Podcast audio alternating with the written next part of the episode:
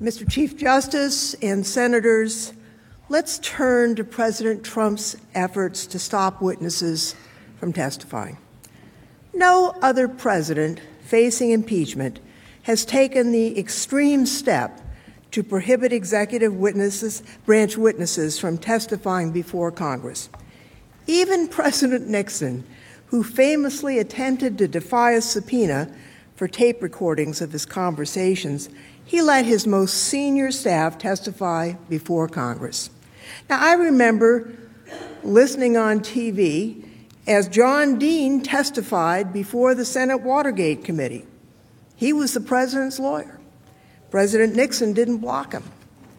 Not only did President Nixon allow his staff to testify before Congress, he publicly directed them to testify and without demanding a subpoena. Actually, with the Senate Watergate investigation, President Nixon said, and this is a quote all members of the White House staff will appear voluntarily when requested by the committee. They will testify under oath and they will answer fully all proper questions. Now compare to President Trump. He publicly attacked the House's impeachment inquiry, calling it, quote, constitutionally invalid and he ordered every single person working in the executive branch to defy the House impeachment inquiry. As just discussed in the letter to the Speaker of the House, the White House counsel said that President Trump, quote, cannot permit his administration to participate. No president ever used the official power of his office to prevent witnesses from giving testimony to Congress in such a blanket and indiscriminate manner. There's no telling how many government officials would have come forward if the president hadn't issued this order.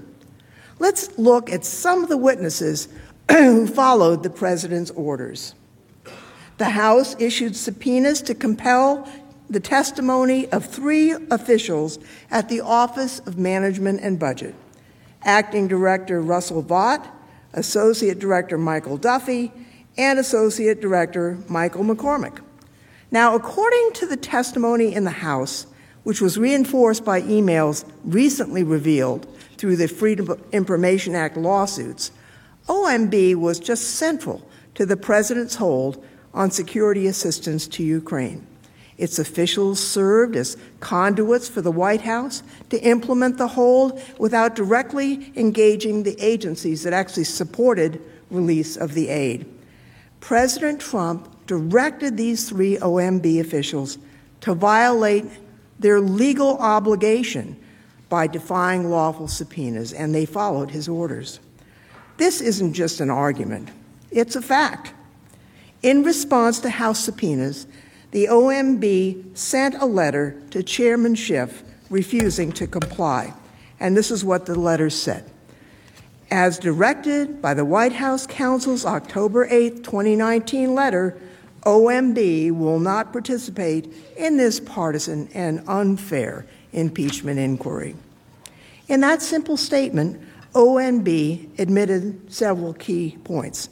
First, Mr. Cipollone's letter of October 8th was an official directive from the White House. Second, President Trump's blanket order applied to OMB and the three officials subpoenaed by the House. Third, President Trump's blanket order not only directed them to refuse to participate voluntarily, it also directed them to defy House subpoenas. Fourth, President Trump's blanket order directly prevented the three OMB officials from providing testimony to the House. There's no question about the scope of President Trump's order. It was total. There's no question about the intent of the order. It was clearly understood by administration officials as shown by OMB. And there's no question the order had an impact. It directly prevented the House from getting testimony from the three senior officials at OMB. So here we are. The President of the United States issued an official order forbidding every single person who works for the executive branch of our government from giving testimony to the House as part of an impeachment investigation. That order prevented the House from getting te- testimony from witnesses who knew about the president's conduct. The matter is simple, it's plain to see.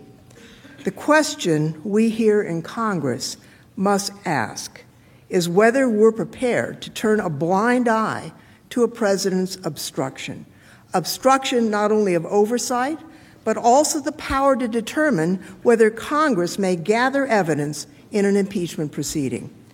If the Senate is prepared to accept that, it will mean not, that not only President Trump, all presidents after him will have veto power over Congress's ability to conduct oversight and the power of impeachment.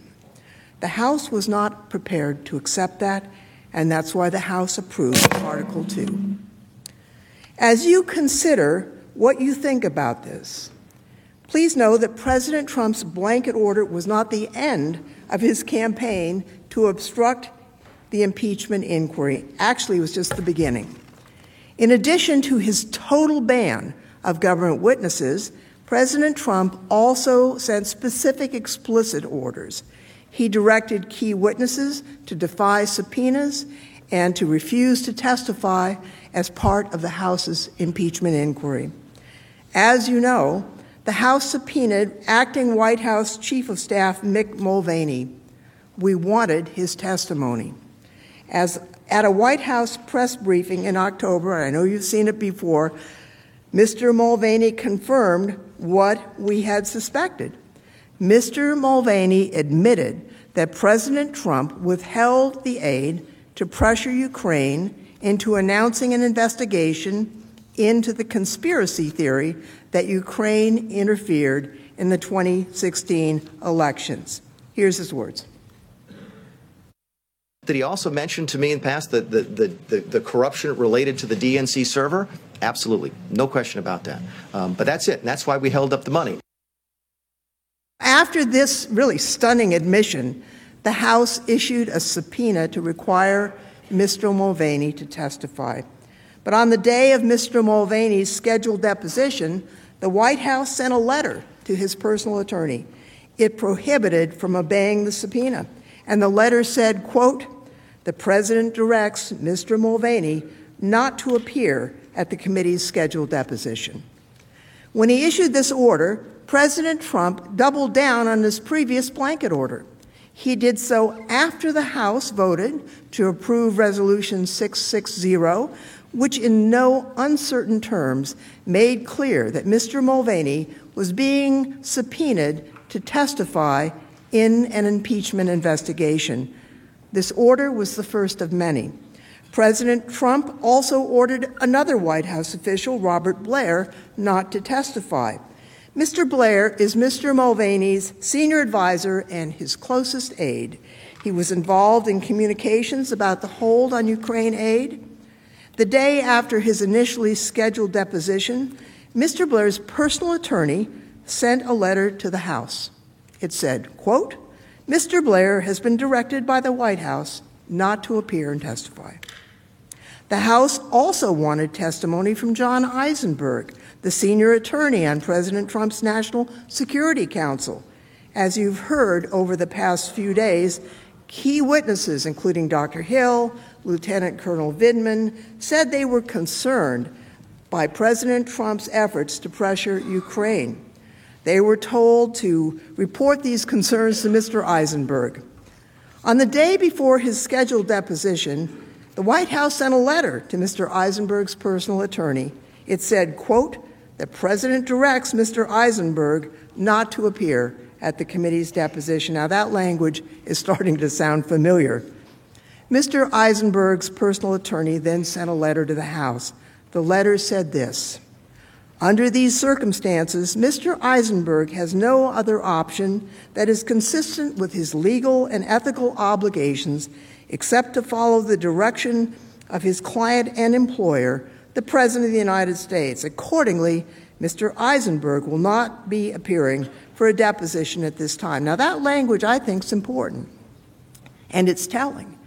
It shows that President Trump's order left Mr. Eisenberg with, quote, no other option that is consistent with his legal and ethical obligations. By directing him to defy a lawful subpoena, President Trump created a legal and ethical problem for Mr. Eisenberg.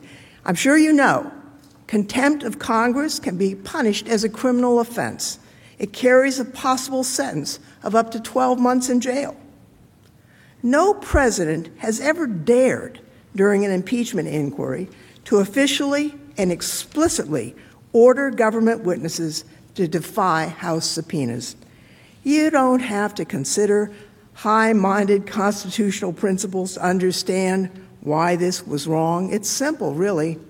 By ordering specific government officials to defy congressional subpoenas, President Trump forced those officials to choose between submitting to the demands of their boss or break the law. Nobody should abuse a position of power in that way.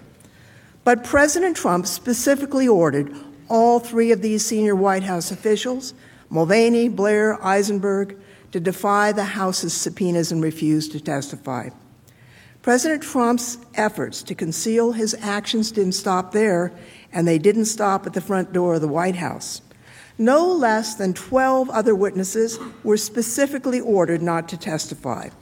One of those witnesses, Ulrich Brechbuhl, hasn't been highlighted much over the past few days, but the way he fits into the story is worth noting. Mr. Brechbuhl is a senior official at the State Department. Like these other senior officials, he was ordered not to testify. In a letter to the House, his attorney said, quote, Mr. Brechbuhl has received a letter of instruction from the State Department directing that he not appear. Mr. Brechbuhl is still another person who could shed light on President Trump's actions he was kept updated on Rudy Giuliani's uh, broader efforts in Ukraine. He had firsthand knowledge of Secretary Pompeo's involvement. For one thing, he handled Ambassador Yovanovitch's recall from Ukraine, though he refused to meet with her in the aftermath. Also, messages by Ambassador Volker show that Mr. Brechbuhl knew about Mr. Giuliani's efforts in the, UK, in the Ukraine as they occurred. On July 10th, Ambassadors Taylor, Volker, and Sondland discussed Rudy, Rudy Giuliani's uh, push abroad.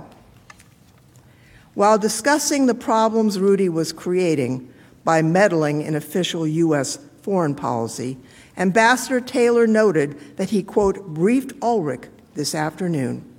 Also on August 11th, Ambassador Sondland emailed Mr. Brechbuhl to ask him to brief Secretary Pompeo on a statement he was negotiating with President Zelensky, the aim of, quote, making the boss happy enough to authorize an invitation. Ambassador Sondland wrote to him, quote, Kurt and I negotiated a statement from Z to be delivered for our review in a day or two. The contents will hopefully make the boss happy enough to authorize an invitation. Now, State Department Executive Secretary Lisa Kenna answered Ambassador Sondland several hours later, letting him know that she'd pass that information on to Secretary Pompeo. Let's consider and pause here why this message to Mr. Brechbuhl, which the State Department continues to conceal, is important.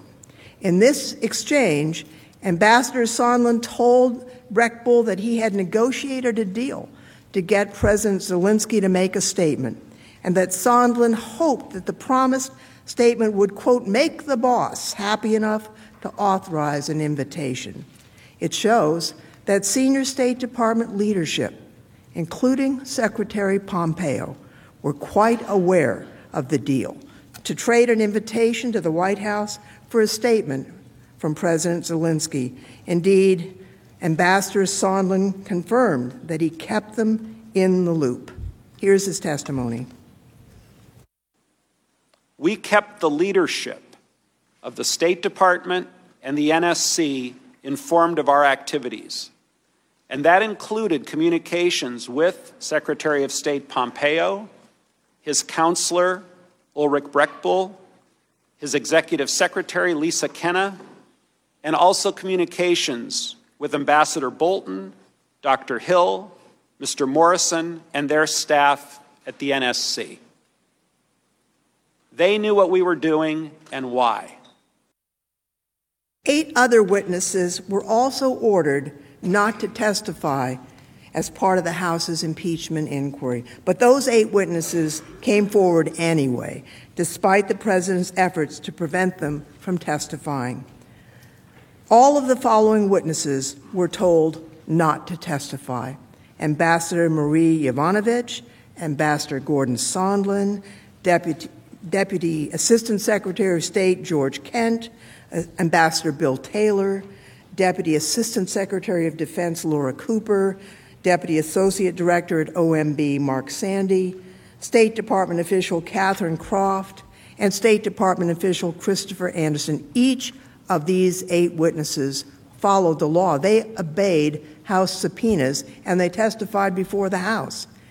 In all, we know that by issuing the blanket order and later specific orders, President Trump pre- prevented at least 12 current or former administration officials from testifying during the House's impeachment inquiry. He specifically forced nine of those witnesses to defy duly authorized subpoenas. The facts are straightforward and they're not in dispute. First, in the history of our republic, no president ever dared to issue an order to prevent even a single government witness from testifying in an impeachment inquiry. Second, President Trump abused the power of his office by using his official power in an attempt to prevent every single person who works in the executive branch from testifying before the House. Finally, President Trump's orders, in fact, prevented the House from obtaining key witness testimony from at least 12 current or former government officials. President Trump's orders were clear. They were categorical, they were indiscriminate, and they were wrong. They prevented key government witnesses from testifying. There's no doubt. That's obstruction, plain and simple.